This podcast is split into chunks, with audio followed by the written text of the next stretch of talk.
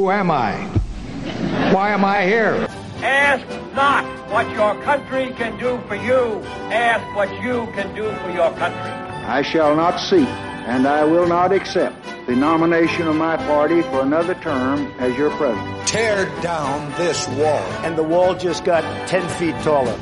To California and Texas and New York. And we're going to South Dakota and Oregon and Washington and Michigan. And then we're going to Washington, D.C. to take back the White House. In order to ensure the security and continuing stability, the Republic will be reorganized into the first galactic empire for a safe society.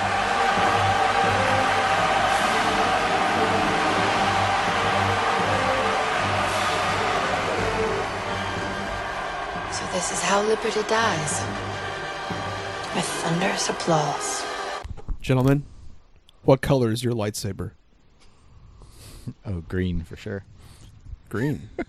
Even Sa- though red is my favorite Safe, color. safe choice. Safe choice. I Mitch? think I think I think often in uh, um, Knights of the Old Republic, I was I was yellow. I think that was. Ooh, usually wait, what's I ended up yellow? Um, uh, I, I, if I remember right, that was the one that was more like the sort of the scout type character, where you have more, like more intelligence um, and less like brute strength. Oh, so you get like a, you get a stat buff to your with your lightsaber. Right. Yeah. Wow, we've just come right out of the gates. Pretty nerdy here. Mulberry, what's your, uh, what's your color your lightsaber? I, is there such thing as orange? Because that's what I would like. There's whatever you want. is Then I if would you want it, Then I would like an orange lightsaber. Any particular reason, or do you just like dreamsicles? Uh, to match the shoes that I would be wearing in Oh, this sure. scenario. Well, so- coordination is important. That's right. You are going to be an awesome Jedi. the Force is strong with you, young Mulberry. Chris?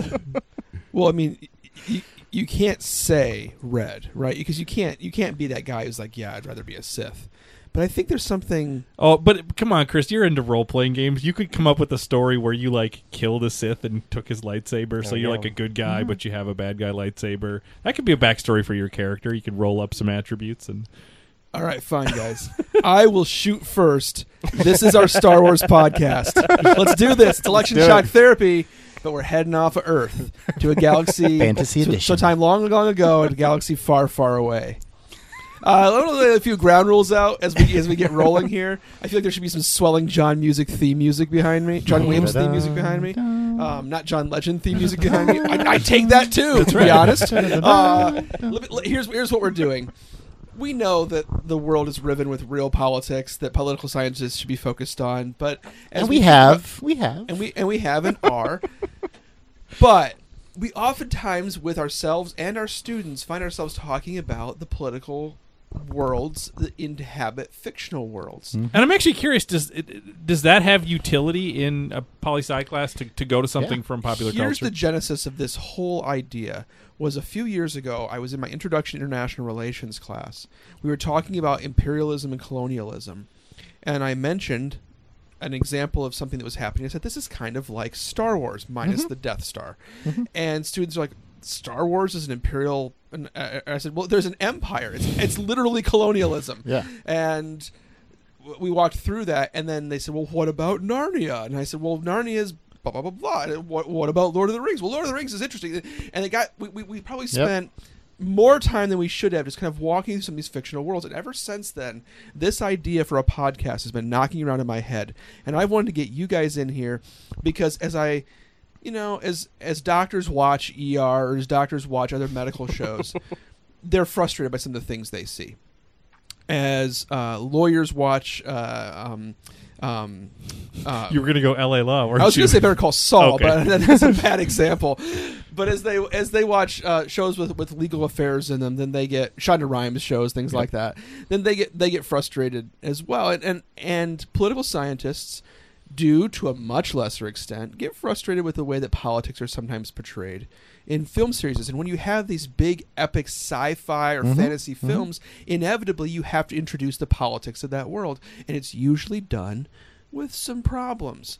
So Just a we want to just take a few podcasts here for your enjoyment. If you're here for real politics you can skip to the next one. But if you're here for some fun we want to talk through what's going on in star wars. Mhm.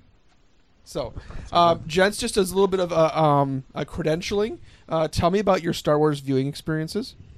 Uh, I think I saw my first. I think I saw one in the seventies.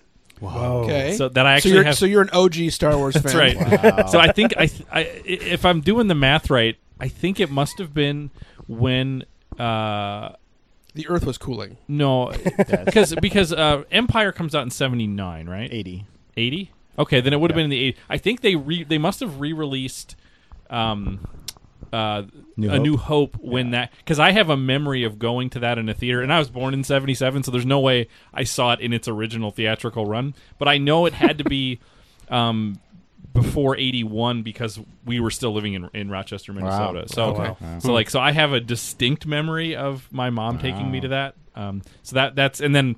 I've watched. I've been obsessed ever since. Not to the degree of some others in the room, but yes. And we're going to save that for last. Andy, uh, what is your Star Wars I viewing came, you know, I came late to Star Wars. So I grew up in um, Senegal in West Africa, as I think I've mentioned here before. Mm-hmm. And I um, did, had not watched Star Wars growing up, and so I went to Bible college my freshman year of college, Which is an and- ideal place to watch Star Wars. which is an ideal place to watch Star Wars, as it turns out. So it was 98, 99 was the academic year I was there, and, and of course, 99 was when the prequels came out. And so, probably inspired in part by that, at this small Bible college I went to, they decided to do this theme week um, during Winter what they call Winterfest, where they would do, um, they call it Intergalactic Real Estate Wars. Um, and it was very Star Wars themed. Wow. And we did all these like activities on campus. It was sort of, sometimes there was a little bit of conflation of college life and like being at summer camp at this particular college. And so, um, I have no experience with that, what that must be like. yeah. I know. I'm sure you're horrified. I say in a deadpan voice. So, in any case, we did that. But one of the things they did as part of that week was they showed the three um, original movies on the big screen in like our basically our chapel uh, auditorium uh, part of the building. And so uh, I had never seen them, and some of the my my classmates were just amazed. Like, you've never seen Star Wars? Like one of the guys who was super nerdy about this as well. He's like, I want to sit by you. He's like, you don't know who Darth Vader is? I'm like. No, I don't. So he was like a super rough dude. about me. Yeah. yeah, that was after movie one, right, or movie four, I guess technically. So um, that's that's my Star Wars story, but I, I loved it, um, and I watched the the prequels when those came out, and have been a fan ever since. Okay, can I just before we go to the before the other two of us, Andy, you haven't seen these until you were an adult. I was yeah. I I was wonder how much 19, that yep. affects Mm. how you Yep. Yeah. how you enjoy and how you digest these movies. Right. Yeah, that's true. Yeah. Yeah. I don't know. I mean, I don't like it's. It feels like that's like the same question of what was it like to grow up overseas? Like, well, I don't know. I never grew up here, try it. right? Right. Um, so I don't know. Yeah, how have a that sample of one. compares. Yeah. So um, I'm sure it does affect it, but I don't. Yeah, I don't have any particular comment. It on is interesting. how. So you're somebody who who who watched Star Wars but never didn't. You've probably never played Star Wars. Uh, Well, you have kids now, so right? maybe, but not really. Yeah. like no. that's No. That in the '80s. That was You'd never grabbed a broom handle. Yeah, and more- Right. I yeah, didn't. I more didn't than lightsaber watch- fight as a kid. Right. yeah, exactly. yeah. More than watching Yep. Star Wars was playing it because more Yeah. obviously more of your time was Yeah, spent yeah, doing that. yeah. Yeah, wow. Yeah. I mean, I do not know how to make the lightsaber noise. Like, but you know, I, I don't. I didn't really play it much. Yeah. Sorry. I'm gonna I'm gonna save our true Jedi master for Yeah, you gotta end uh, with- for last. But let me tell you, I With Obi Wan Crumb. I grew up in a small rural town. I'm about Sam's age, and we didn't have a VCR growing up. And the movie, the nearest movie theater was, uh, well, I we didn't see them in the theater. I'll just leave it at that. Yeah. But the library for a while had VCRs you could check out of the theater. It came in a big giant bag. Whoa. And you could bring this VCR home, and then your dad would spend an hour hooking it up to the TV and, and getting frustrated. And then that's how I saw um, A New Hope and Empire. Hmm. So I, I, I, I really Wow. remember being a little because I didn't see a lot of movies, and so I wasn't conditioned to see like stuff. I only saw stuff that was on the major networks, and so when they like when the you know when when Luke gets jumped uh, by the tauntaun, like man, I was I was a little scared It's in my living room, Yeah. and that was a, I, that's a very memorable scene for me. I don't remember getting through Empire. Um, I'm sorry, I'm sorry. I don't remember getting through Jet, uh, uh, Return of the Jedi. But I remember those first two films, and so I was I saw those as a formative kid, and I played Star Wars growing up. I saw everything else I've seen in the theaters. So I saw the prequels in the theaters. I even went and saw the re-edited, remastered, re-released A New Hope that came out in the theater in like '97, something Mhm. like that. And thinking at the time, "Oh, this is great! Like we're just going to keep improving these movies forever and ever." And not, and now I look back at that, and you know the the, the critical uh, the critical uh, view has shifted. But Right. Right. but I'm also kind of I, I'm as I, as Sam knows I'm a lore guy, So anything that has sort of a deep lore, a deep Mhm, backstory, sort of a rich, shall we say, Wikipedia, uh, I'm I'm in on totally in. So, but I don't think I hold a candle to Doctor Crumb. All right, nerd alert, nerd alert. Doctor Crumb, you. This is a podcast. Yes. people can't This is a- see yeah, us. You brought props. I did. He did. I did. Uh, since since I knew we were doing this, uh, my students know if they've come to my office that um, I have a, a few Lego sets. A few? A few? um, well, I, I'll just say Your uh, office just- is Legoland. Just just well, just just just It by way of illustration, I, I, I acquired three new sets over my birthday this last weekend. so How many- how many have you put together Two, so two of them Star Wars. One of them real space. I actually got the real Apollo mo- rocket model, so that Nice. was Okay. so that was nice. Okay. Um, Yeah. Yeah. But at any rate, yes, I brought I brought a couple of my favorite vehicles. One of my favorite vehicles growing up, es- There are probably others. probably the favorite was uh, was uh, was the snow speeder. So I have that I have that model here with me, um, and then I also have the B wing, which was um, the, the, the B wing is pretty sweet. the B wing is pretty. Yeah, it's great. Um, and it was it was probably my favorite vehicle um, on this X wing uh, video game when I was growing up. So Very nice. Um, but anyway, I should probably back up and actually. if, if, if, if um if you suddenly won the lottery, Mhm. how quickly Lego would be happy. Would you purchase the Death Star? Um, uh, that yeah, that that that would probably be immediate. I mean, it would be, Okay. it, would, it would be it would be after it would be after buying the new Millennium Falcon. I mean, Okay. the the new Falcon, of course, would be the first. And for the uh, record, he has the, he does have the old Well, Millennium yes, I've got an old Falcon. it, it was uh, actually the Falcon I have is the second generation Lego Falcon. Um, Ooh. so there's like I don't know, they're on like the fourth generation now, plus the big one. But um, And you don't have I, I love that we live in a world where if you won the lottery, which is code for like limitless money, you'd be like, I'm gonna get a lot of Legos, but I'm gonna parcel it out. I'm not gonna go and buy both. Yeah, well, Yeah, but- which should tell you something about how much these these models cost. That's right. you might need to win a second lottery. It's, it's well, it's it's also the time. I mean, I think the the setup time for the new Falcon people have said is like 14 to 15 hours. So, you know, I I don't know if I could just sit down and do the whole thing. Anyway, Uh, um, yeah. yes, you could. so I so actually I do have like a I, I don't know if I've told you guys this, but I actually do have uh, a really personal story with Star Wars um, and growing up. So this actually um, Do you want me to hum just as I am? uh, maybe yeah. So so basically. Um, Part, part of the reason that uh, par- part of the reason that I was homeschooled was because I was not doing well in school um, during the first couple of years that I was there, um, and that was what actually tipped my parents towards towards doing that. And part of what I was struggling with actually was uh, it, because of my social struggles, I was having academic struggles, and so I was actually having trouble reading. And what uh, what got me into reading actually, the first books that I willingly and voluntarily went out and read were actually Star Wars books. Ah, and so I have this sort of so there's sort of this deep personal connection to me and Star Wars because Star Wars is actually what led to uh, my original love of reading, which of course has led to um, a whole career in that sense. Wow. So so Star Wars actually like goes back Wow. pretty pretty far for me. Um, the first book uh, that, that I read was um, was uh, oh uh, was it Kevin J. Ander- Anderson?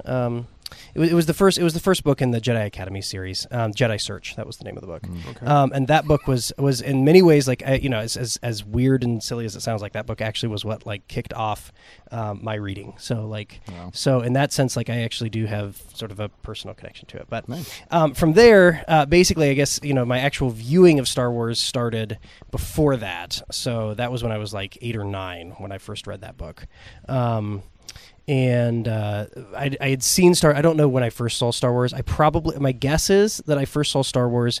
Uh, my dad, who was a band director, um, so I'm a little younger, so I didn't get to see Star Wars in the theaters until the re-release. I did see. He's being kind. A little Rub it in. I did. Rub it I did. in. I did. I did see the re-releases in the theaters. He was so, born in the 80s. um, in, in the '90s. So I did get to see those. That that was exciting. But um, but uh, but originally I saw my my dad was a band director, and so he would do pep bands um, for the basketball games, and so he would sometimes take my brother and sometimes my cousin and occasional other friends along, and he would basically depot us in the band room, which had a TV, which we didn't have a TV at home, and he we would basically get to go to the mo- to the video rental store and pick out whatever movies we wanted, and we really should have just bought Star Wars Right. because I mean we rented it more often than not, you know, the different Star Wars movies, Sure. and watched them over and over and over again. I probably watched them twenty or thirty times in that um, band room to the point. I mean, this is how much I watched them.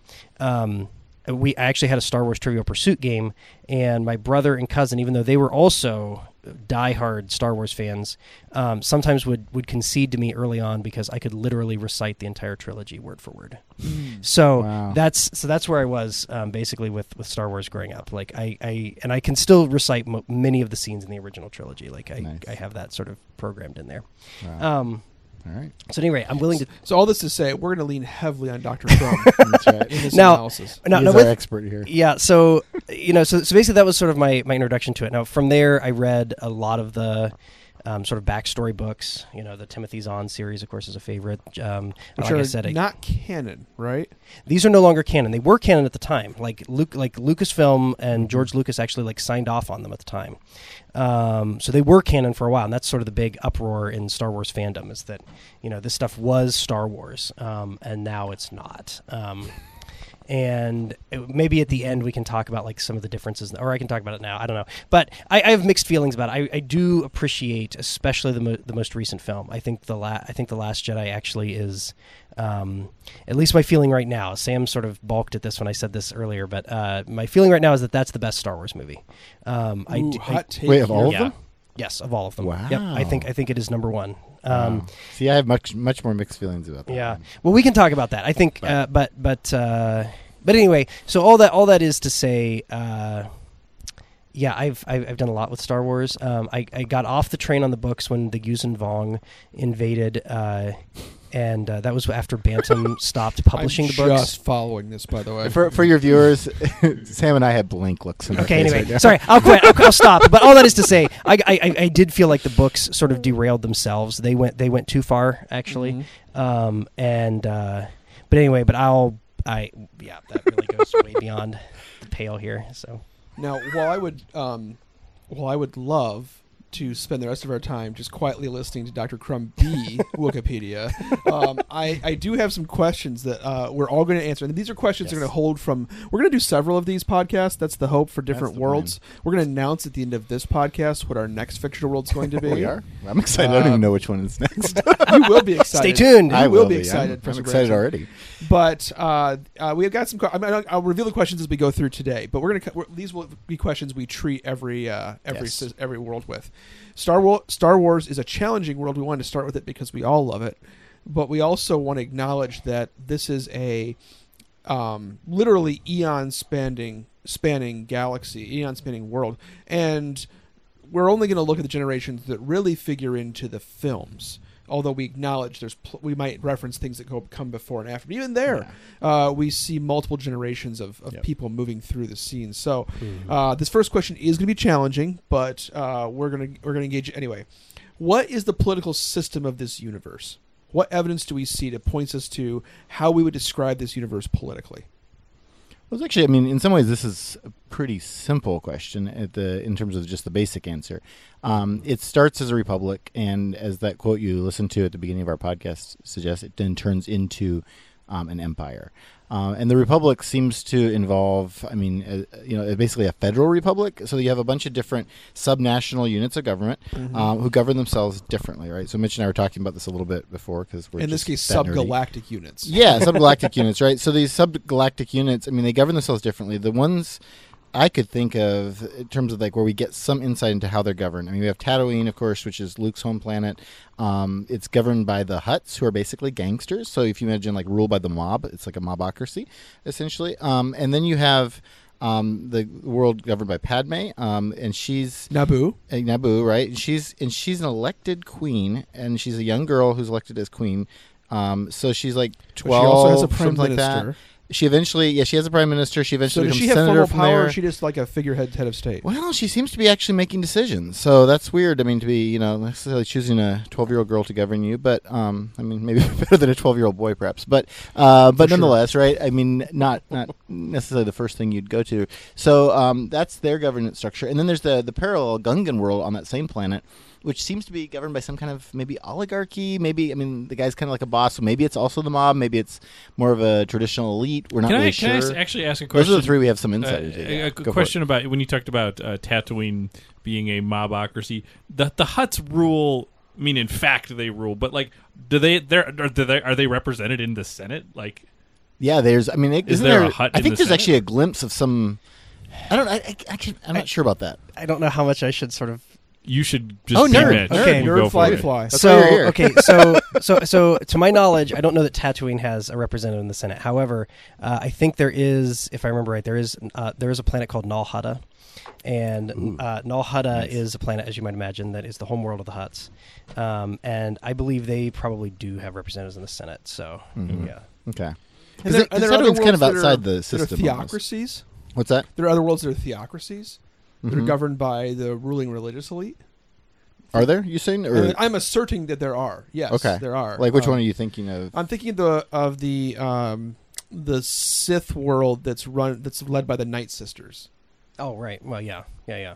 Okay. Um, Cool. So yes, yeah, I mean That one didn't yeah, make it into the yeah, film, Dathomir but is. Um, There you go. yeah, yeah, Doth- yeah, Doth- Dathomir is definitely that. Um, I mean, again, it depends on how far you want to go into the books. I mean, Right, there are right.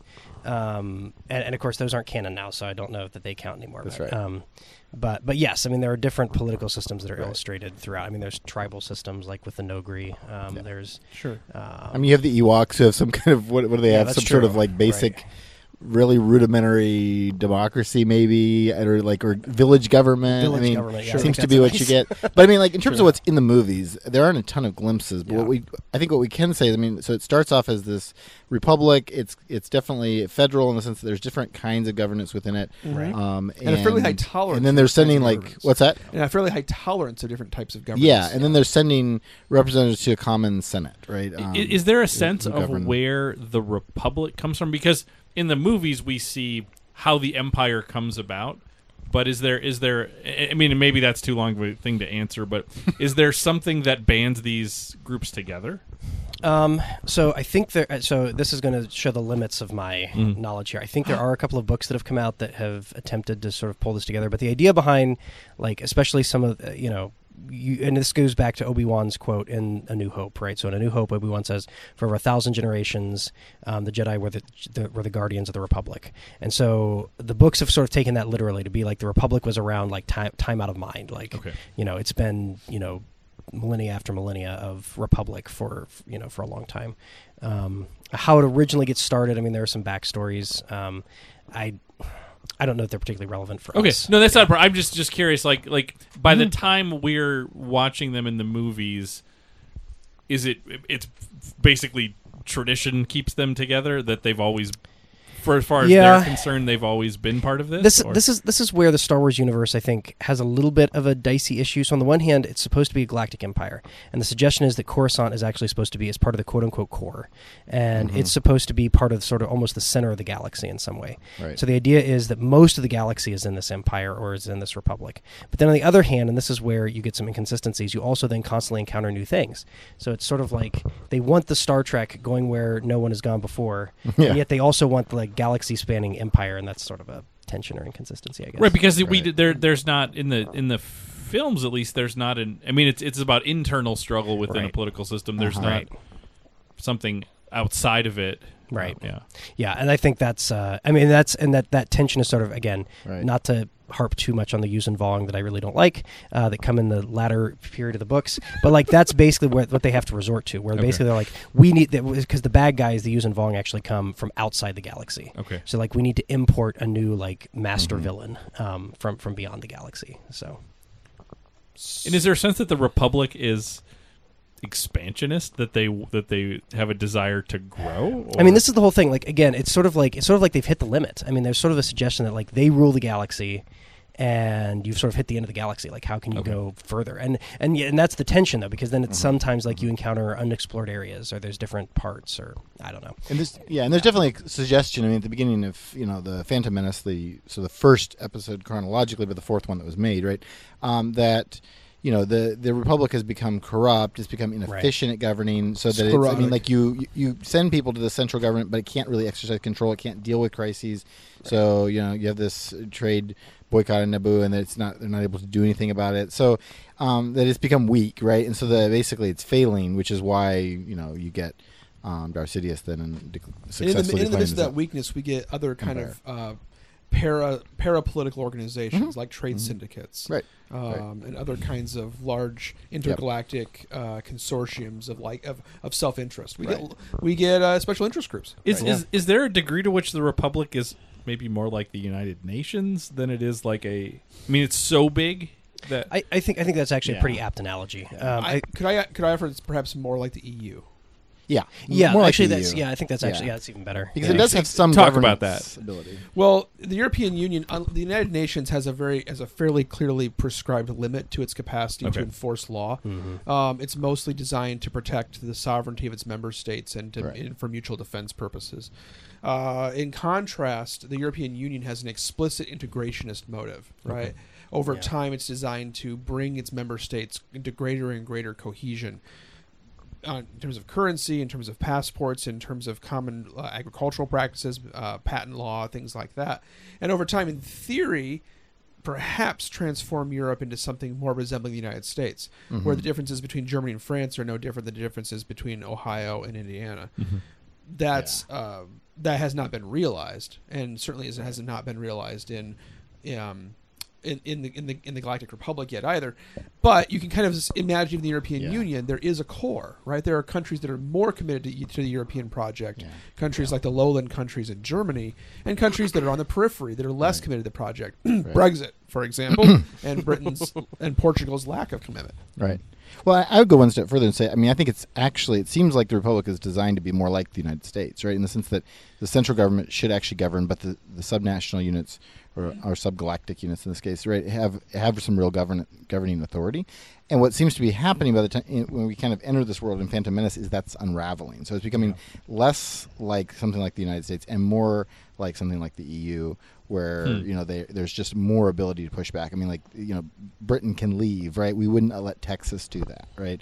Um, so that there's you know there's a difference in these systems. Hmm. Um, so it seems like that's unraveling, which is part of why you're going to get the move from Republic to Empire. I mean, you know. Palpatine is making a radical move. He's he is destroying liberty in some sense, right? But there's a reason that that desire for order is met with thunderous applause, right? That, or that decla- declaration of order, um, because the Republic's not working, right? So Right. so he's going to this sort of extreme. Well, let me push us ahead then, because we've kind of addressed a couple questions here. We've addressed what political system is this universe. Yeah. We've said it's it starts out as a federalized republic, but it moves into an empire. Right. Let me just very quickly aside: is that a very, is that a typical move in the real world? Does that is that something that happens? Do federal republics become empires? Well, there is a bit of a historical thing here, right, Mitch? well, this is true. I mean, um, I mean, basically, I mean, one of the, I mean, I mean, the obvious, uh, the obvious parallel is the Roman Republic. I mean, Yep. this is There we go. the- Yep. This Yep. is the, you know, this is this is where you, where you go from uh, a relatively representative uh, Senate, where Yep. you basically have different interests and areas in society represented in the Senate, which sort of looks like different galactic subunits, I guess, Mm-hmm. um, transforming into an empire. And once again, I mean, for similar reasons, you know, George Lucas is obviously leaning heavily on this idea. Um, you know, basically, Rome had come to the point where you have a lot of inefficiencies. Um, It's not clear that Rome uh, is sort of, in that sense, quote unquote, working. Um, and the the Caesars basically are put into place to try to make Rome, um, you know, work. Try to try to bring more efficiency and. Uh, um, uh, progress in that sense, and there's and they're successful. Uh, one of the you know for for hundreds of years. you were going to say make Rome great again, weren't you? Well, no, uh, but uh, Rome was already great. Um, but uh, yeah, there we go. But so basically, what we're talking about in the in terms of what Palpatine's trying to do is Pax Galactica, right? yes, Right, there we okay. go. Right, yeah, All it's right. the, Yeah, yeah, it's peace the in Pax galaxy. Romana. Yeah. Yeah. Yeah. So, the second question we've already kind of talked about what political theories or concepts pop up. We've mentioned things like uh, colonialism, imperialism, um, a core a core periphery dynamic, Mhm. which Immanuel Wallerstein would be proud of us mentioning, Ooh, or um, haven't thought about him for a while, and now you have. and now I have. Thank you. Let's go to the third question. what does this world, and when I say world, I don't mean Naboo or, or Coruscant, but I mean what is the, Star the- what Wars. does the Star Wars Yeah. world get right about politics? And for my money, especially, what does it get wrong about politics? Well, I think one of the things it does get right, I mean, is what Mitch just referenced. I mean, that whole Roman analogy, I think, kind of works, right? It's it's tracing a real world sort of political decline. It's what happens when you have a Republican form of government and it just gets bigger and bigger what you're trying to accomplish. And even like we're seeing some of these struggles in our own country right now, right? I mean, um, that it's it's getting harder and harder as the country gets larger and more diverse, right? To really hold this governing compact together and to come together and make good decisions. Um, so we're seeing some of this like kind of inefficiency growing and um, people having less trust in government. We've talked about that on this podcast, right? So I think um, that kind Which- of so the political degeneration. Are the regional compacts that we see in Star Wars, the trading alliances? Yeah, there's some of that going on. banking clans, Um, I mean, that's we just get right? hints of it, right? But there certainly are. So there's that kind of degeneration, and I think that's real. I mean, like when it points to that kind of degeneration, and then suggests that one of the ways you solve this is by getting a strong central leader, who, for example, in the beginning of um, New Hope, right, has decided to basically shut down the Senate, abolish that, and just uh, empower sort of strong regional governors. Um, so basically, you have an autocrat and then sub autocrats, right? And that seems to me like yes, that's that's the kind of thing you do to restore order when you've had one form of government and it just has become sort of inadequate to deal with the the problems of the the polity. Yeah, um, I think I think I think all of that is right. I think um, one of the things that uh, and I, I hesitate. I don't know if I want to launch into the spiel that I gave Andy earlier, but About the, Oh, spiel the away. Jedi? Yeah, Oh, about the dude. Jedi. Yeah. Spiel We up. should talk about the Jedi. I mean, you got to talk about that. so You, you, do you mean the Praetorian Guard of the, theocrats who je- zealously guard their position of power? you mean the institution? Platonic Guardians? right, exactly. man. Platonic? mm, I'm not so sure. Well, here's Well, the thing. Listen to Mitch make the okay, case. and so you'll be so sure. well, well, well, well, so here's the thing. So I was thinking about this, and in terms of like thinking about what what does it get right, what does it get wrong. I think if you look at the world um, in in the first in the first series, um, the sort of sort of the premise of, of of thinking about like the nature of humanity and the world is sort is, is, is basically premised on this just radical inequality. So if you look at the original trilogy, it's just premised on the idea that there there's political inequality and that you have princesses and knights and things like that. Sure. And um, you know, and then uh, and then it goes forward, and you find out that you know people themselves are not equal. Like there's fundamentally inequality in terms of human nature itself. Like some people are force sensitive, some people aren't, um, and that's why you know if you look at you know some some people have noted this that you know Star Wars sort of turns the everyman narrative on its head because it starts out as sort of the story of this farm boy who goes off and saves the princess, um, and then becomes something. Well, you find out midway through, of course, that the farm boy isn't just a farm boy; he actually is um, something you know. You're a wizard. He's actually a Oh, wait, wizard, sorry, world, Yeah, so- we'll world. get there. so yeah, so he's actually that, and so, but you know, but, but you find out, you know, that they're, that, you know, somehow Luke and Obi Wan are fundamentally like better than than Han, right? Right. Who's who's transporting them, right? You know, Han will never be able to be a Jedi Knight because he's not Force sensitive, and so he's Right. not as powerful Right. and as in tune with with the universe or whatever. Um, so you know, so, so you have this, all this inequality um, that's sort of baked into it, and um, you know, Is that, that- something he gets right? Or is that something he gets wrong? well, Ooh. I think so. So uh, this this is where it gets tricky, and this is where, and this, uh, on the one hand, like it depends. I guess I guess it depends on your worldview. Like it depends on what, what, Yeah. what how you view the world. Do you think people are fundamentally unequal in certain important ways? Um, and uh, if you think people are have sort of basic inequalities, um, then that seems to get things right. I mean that there are some people who simply are better than others, and you can sort of you know this gets back to this sort of gets back to Plato. I mean, Plato essentially is going to say yes, there are fundamental inequalities in people, and that that's essentially the nature of the world. If you're going to rightly understand the world and politics, then you just need to accept that some people are going to be smarter, some people are going to be better equipped to be um, fulfill different roles in society, and that's how you should structure your politics with that in mind, with that fundamental inequality in mind. Um, and I think that's sort of the premise. I don't think George Lucas read Plato, but um, maybe he did. I don't know. He know. may have. He may have. That's true. You certainly Um, watched Kurosawa. Yes, and that and that, and that's sort of accept, I guess, and so and so that's another version though of this sort of fundamental inequality worldview. I mean, Yep. Yep. So, um, so at any rate, so you have so you have that, and I think this is where the frustration comes in. I was thinking about this today, like why I think the prequels just are utterly incoherent when it comes to meshing up with the original trilogy. Yep. So when you look at the prequels, then the prequels then try to sort of reject the fundamental equal- inequality that's baked into the universe in the original series, and sort of try to say, well, everybody's equal, and everything is everything is equal in this sense, and um, and basically what they're trying to do is they're trying to say, well, you know, the political inequalities that you saw in the original series, like Princess, says, well, maybe that's just democratic, right? Maybe it's elected. Right. Democratic and they have two term limits. and they have two term limits. It's like okay, um, hmm. and then uh, you know, and then and then you, and then you reject sort of the inequality of of uh, of the force by saying, well, it's it, it doesn't have anything to do with sort of like their fundamental nature. It's just sort of a science to this. right? Midi-chlorian It's just counts. midi-chlorians, which, as an aside, sort of has an immediate dark side to it because if you sort of scientize this, then it sort of suddenly becomes it sort of starts to sound like Eugenics. well maybe uh, eugenics, Yeah. or it starts to sound like you know maybe we should start looking at IQ counts for different people groups um, and things like that, and we can sort of If I scientize can that. count your midi-chlorians, I can count your neurons. Exactly. Right. So that sort of immediately has sort of a dark side to this democ- democratization here, but um, but nonetheless, right? So so when I so when you look at the prequels, right, the whole push towards democratization seems to sort of really undermine the coherence of the whole world, and I think that's I think that's where it really unravels. And I think I think where the prequels are the strongest is where they try to re- is where is where that you still see the inequality and to some degree, and you see that most strongly. I think it was suggesting this to Sam with Darth Sidious. Right. So Darth Sidious makes no pretensions about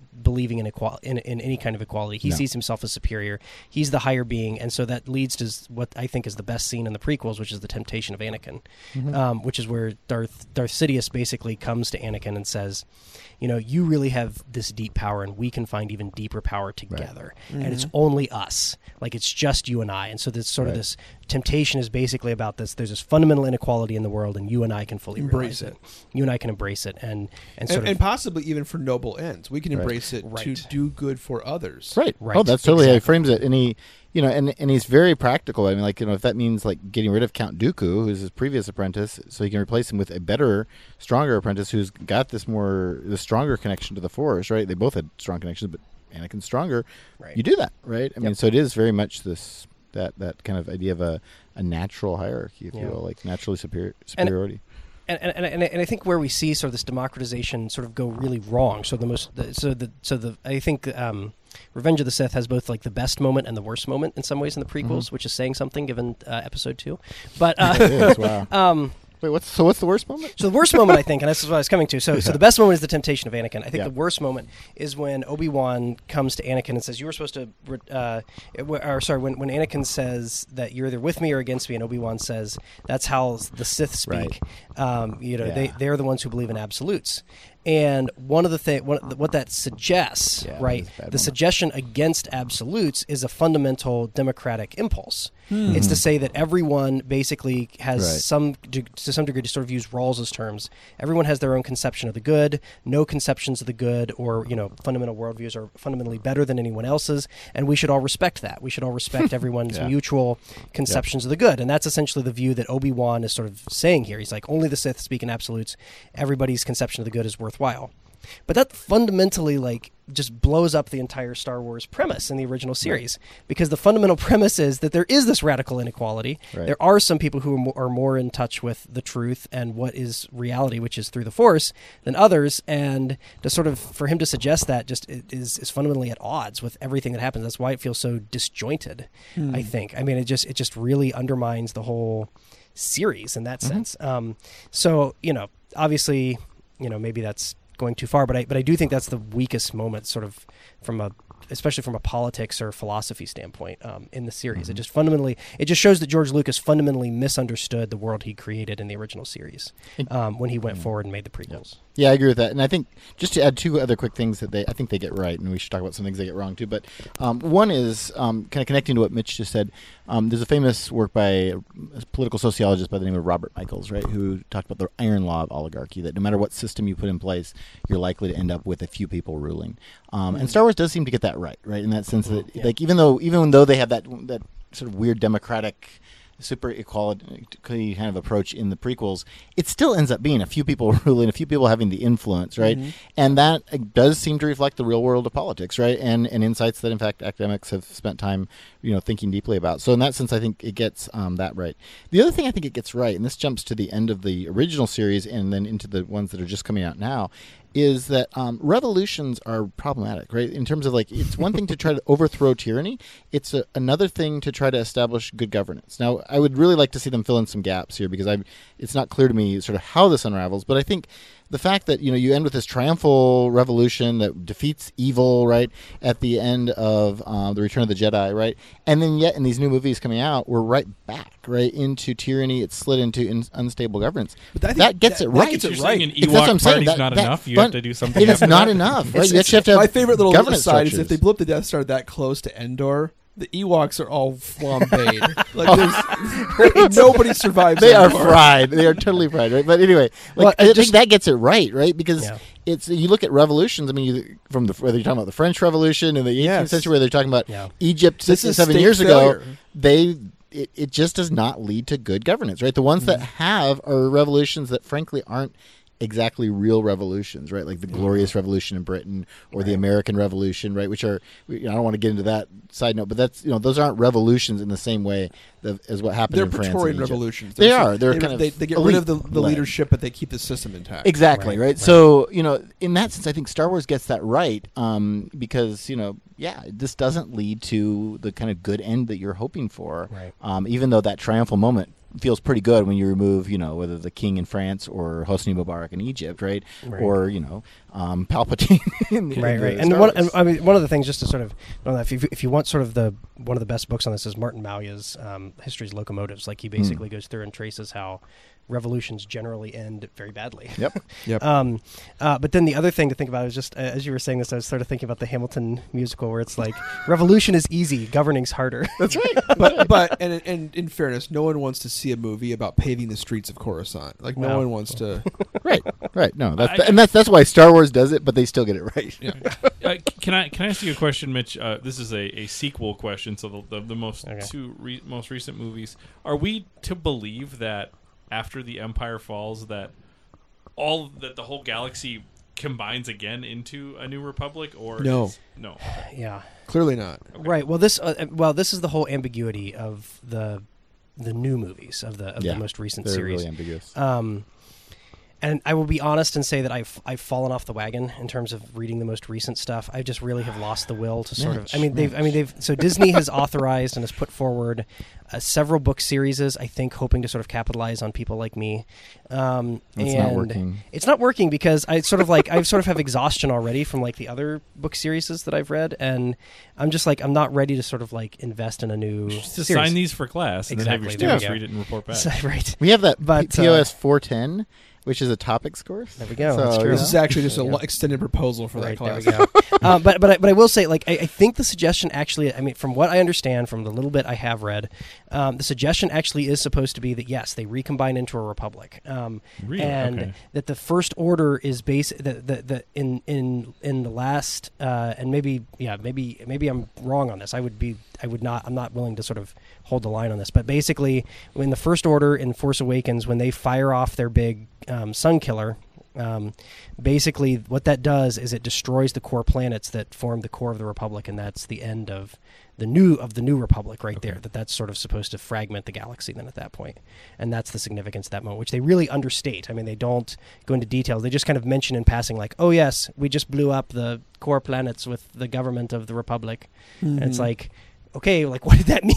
it's not really spelled out. Like, what what was this republic? You know, did this republic look like the old republic? Was you know, we don't really know. Um, But it illustrates a political science concept, which is that young democracies are inherently the weakest kinds of institutions. yes, Right. yes, And and factionalization, and the first order might be just simply viewed as a militant faction Right. within Right. the galaxy. Yeah. Mhm. Um, Mhm. Is there's a greater propensity for militant factionalization in young democracies than in any other Yeah. type of governance. Yeah. Yep. Yeah, I think that's and I yeah, and I think to that degree it gets it gets that right. Um, But yeah, it's, it is like in these new ones, it feels like to me the governance is the least clear of any. Like if you think of them as three different sort of parts of Star Wars, right? The the, the originals, then the prequels, and then the the Disney ones, right? I think the Disney ones have the least clarity about what's going on in terms of governance. Um, Yeah. yeah, in, ter- in, ter- in terms of like direct politics in that sense, I think Yeah. that's I think that's right. There's it's very unclear. I think um, under the surface, I think the Yeah. politics of the new ones actually is really uh, interesting, and, and I Mm. think especially in Last Jedi actually.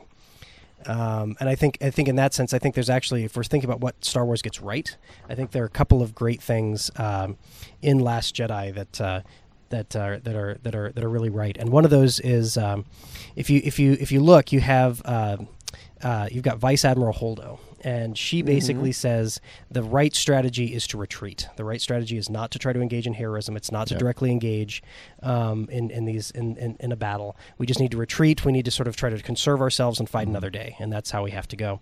And the way that Star Wars has often depicted war is basically this constant sort of heroics, right? You just charge straight at them. But if you think about the way that most military actions and political actions are carried out, if you think about, I mean, just the American Revolution, for example, you know, the whole reason that George Washington won that war was because he avoided precisely that kind of military action. He avoided direct military action. He avoided those things, and he just basically tried to outlast. And that's essentially the strategy that Holdo suggests. Mhm. And when Poe Dameron, the the dashing young hero, tries to defy those orders and tries to Let's call him Lafayette. Yeah, yeah. So, Yeah. so when you have him like directly trying to engage in military action, it's disaster, and it blows up in their face, and uh, he actually undermines the cause of the rebellion of the Mhm. revolution. And uh, I think that's really right. I think Yeah. you know, Yeah, in many ways, what Last Jedi gets right is that oftentimes direct confrontation is exactly the wrong strategy, um, and that. Um, if you really want to affect political change, oftentimes retreat and outlasting and surviving to fight another day is the most effective way to go. Um, and I think, and I think the Last Jedi really gets that right in a way that the earlier trilogies got wrong. I mean, in that sense. Um, and another way, it also sort of uh, brings out, I think. Um, you know, basically the importance of respecting that that sort of like hierarchy and order, Yeah. um, in the sense of, and not in the sense of like fundamental order of who's you know who's better than others, but in terms of just the structural order of who's in charge and a chain of command. I think the Last Jedi really illustrates that that's important. You Mhm. know, it, you don't sort of you know you don't sort of uh, be um, you know Han Solo uh, and just go off and do your own thing lightly. I mean, you do that and you risk undermining the whole strategy. You often don't know the big picture, and so I think that the Last Jedi really captures something real um, politically in that. You- You're talking about the re- rebellion, then so much more than the actual governance. Though the, yeah, well, it- there's not much about the governance of right, but but, but it gets at governance. I mean, in the sense that Yeah, I guess I would think of it as more as military, but sure. Well, that's true. I mean, Uh, yeah, it, it is. It is in terms of military, but I think, I, th- I think it has an application to other rule as well. Okay, I mean, in the enough, sense yeah. that, yeah, in the, in the sense that oftentimes I think. Um, you know, if we if we think, I think I think this actually sort of leads us just to think about like American politics right now. Some of the problems we have. I think one of the problems that we constantly face in Congress, for example, is Congress people want to think of themselves as the big heroic single person who's going to single handedly try to engage in Sure, heroics and overturn sure. the system Yep. and become this new great thing. Right. And the problem is Congress doesn't work that way. If you Nope. want to actually accomplish something, you have to work together. You have to follow a certain order. You have to respect the hierarchy that Yep. has been set up Yep. there. And part of the reason that we see a constant deadlock and inability of Congress to accomplish anything is everyone thinks of themselves as the next great Poe Dameron, Right. who's going to go off and, and do their wonderful heroics. Um, but the result of that is actually undermining the larger purposes and um, goals and accomplishments that Congress is meant to um, Mhm. uh, meant to achieve because there's because there's no fundamental respect for the order and the leadership there. Right. Fair. I'm going to ring the bell and take us into the lightning round, gentlemen. All right. quick, quick responses here. Um, this is mostly just a test to see how hard of a grader you are. Please give the Star Wars universe a grade for political accuracy. Wait, can I ask a clarification question? No, you may not. Sure. just one. what's up? Uh, because this is our first time doing this. So, are we imagining Star Wars as a student in a class filled with other fantasy pieces, or a student in a class where we actually want really, really high level response? Professor to Bramson, concepts? do you want a grade on a curve? I want a grade on a curve. F- fine, grade on a curve. All right, so Star Wars is like a student in class with Harry Potter and Narnia and Lord of the Rings and Yeah, Star you Trek. got and- Okay, You got it. Okay. Um, I'm in that case. I'm actually gonna. They're gonna do pretty well. I think. Yeah. just given what we've talked about, I'm gonna go A minus on this Oh, because I think right. they get. I mean, even though there are some things they get wrong, um, there are. There's a lot to like about the political concepts and the way they lay them out.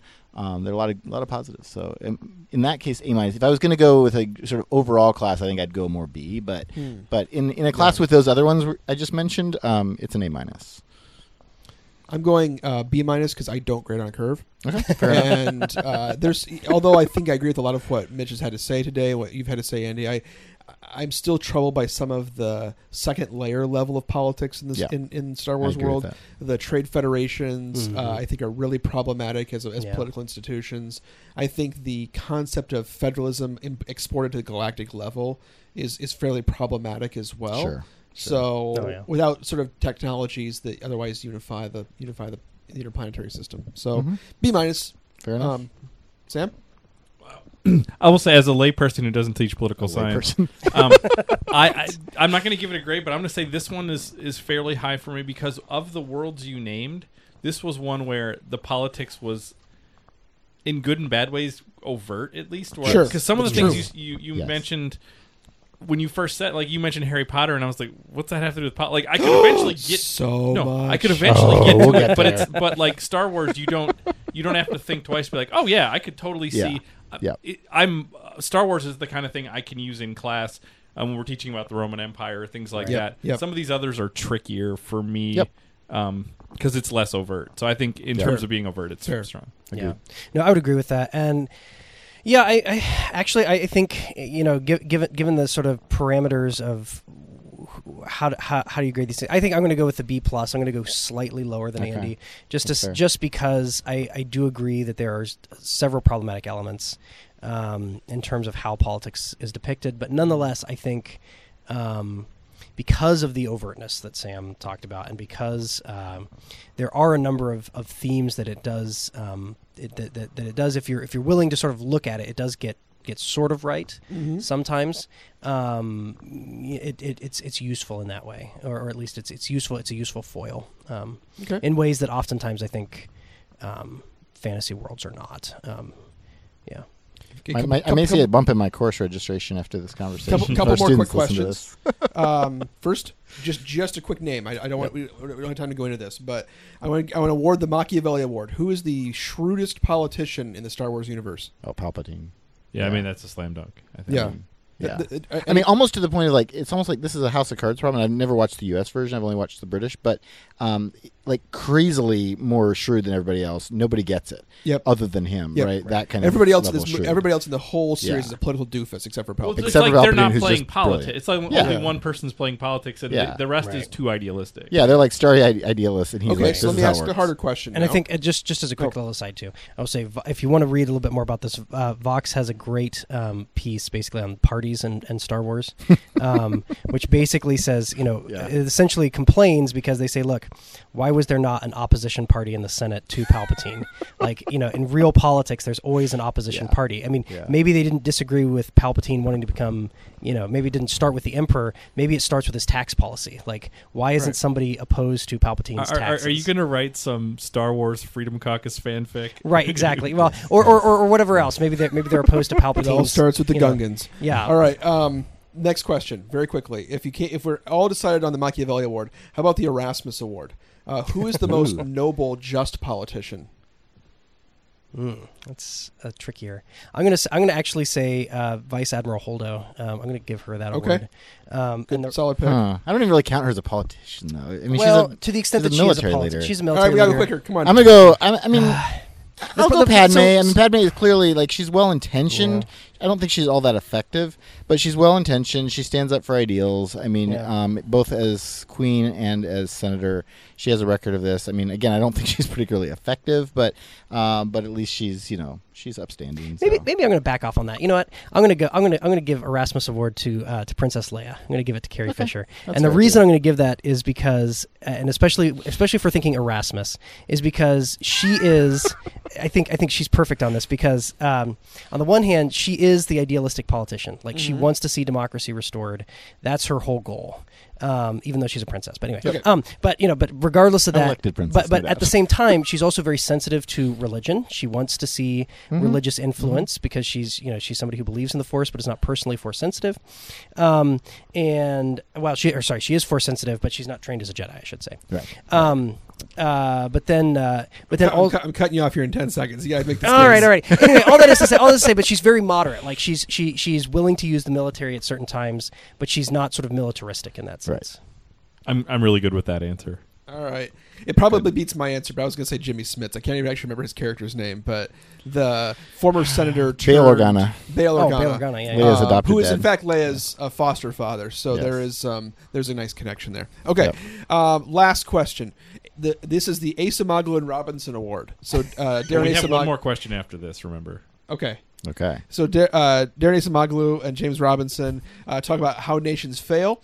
Um, how does the Star Wars system fall apart? I think we already kind of know this because the Republic falls apart, becomes an empire. Uh, what do you, if if if left to if we never saw another movie, what would happen?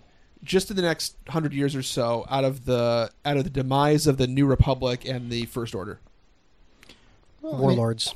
Yeah, or I mean, like I think galactic Yeah. failure. Yeah, you get what you what this illustrates how it falls apart is you have an incredibly diverse group that doesn't nothing really ties them together other than this vague idea that they should be governed centrally, and and that's why you, I mean I think you keep seeing that fragmentation. I think again I think Star Wars gets that right. Um, it falls apart because there's nothing particular to unify them other than this vague idea that it would be better if the the galaxy had order, but that's not enough to trump sort of particular concerns at the planetary level. So episode twelve is Rise of the Hutts. Yeah, maybe um, yeah, I guess they could come back. All right, I'm in. Why not? I'm in. Just a nice, just a nice intergalactic gangster movie. Godfather with with slugs. Ooh, Godfather in space. All right. Yeah. So here's the here's the last question, and All I, right. I already gave this to Mitch, and he actually has a really good answer for it. So this is the Leslie Knope Award. who is the person who has sort of unflinching positivity and hope in the face of even the world falling apart around? them? Well, that's easy for me. It's Jar Jar Binks. It is. He's the most unfailingly positive character in the entire series, and really, truly does believe the Okay, best you in lose almost all everyone. credibility just because Yeah, you gave an award See, to him. yeah, and, and we've gotten this far without mentioning Jar Jar Binks, and now we we Who just, is like, in the that fell Senate, apart. right? At some point, Yeah, he's a He's a senator. senator. Yes. It's true. He's a political figure. He's a representative. I would say right. I would say All right. that's that's the weakness of the Senate is that he was able to be there. yeah, just Shows really- the decadence. It's really discrediting. Um, Leslie, no. I think I'm going to go with Leia actually for this one. I feel like she's she's always like you know seeking a positive solution regardless of the the kind of long odds against her um, whether it's fighting in the military battles whether it's fighting in the political battles whether it's trying to smuggle you know death star plans to the the rebellion i mean um, whether they're 30 seconds from getting blown up by the death star um, she's always kind of trying to look on the bright side so i'll go with princess leia for this All right, Mitch. This is the last word.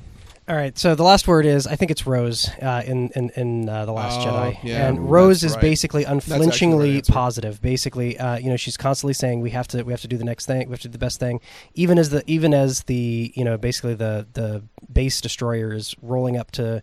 To, to blow them up, she says. She basically says, "I've just realized that it's more important um, to to um, I can't remember exactly the quote. Say what you love and kill what you hate. Say, exactly. Whatever. Yeah. Basically, basically care for those care for the yeah care for those that you love instead of instead of destroying what you hate. So, um, uh, so that's that's essentially the epitome of positivity. And essentially, throughout the movie, one of the things that we learn that she's inspired by um, is the death of her sister. But she's not bitter. She's not angry. She's there because she wants to honor her sister's memory um, by basically trying to make the galaxy a better place. And with that, we will say farewell to Star Wars. Thank you for listening to this. I'm pleased to announce, and Professor, I'm, Professor Branson will be even more pleased to announce that when we return to this series, our next fictional world installment will be Lord of the Rings. all right Thanks all for listening. Go Royals.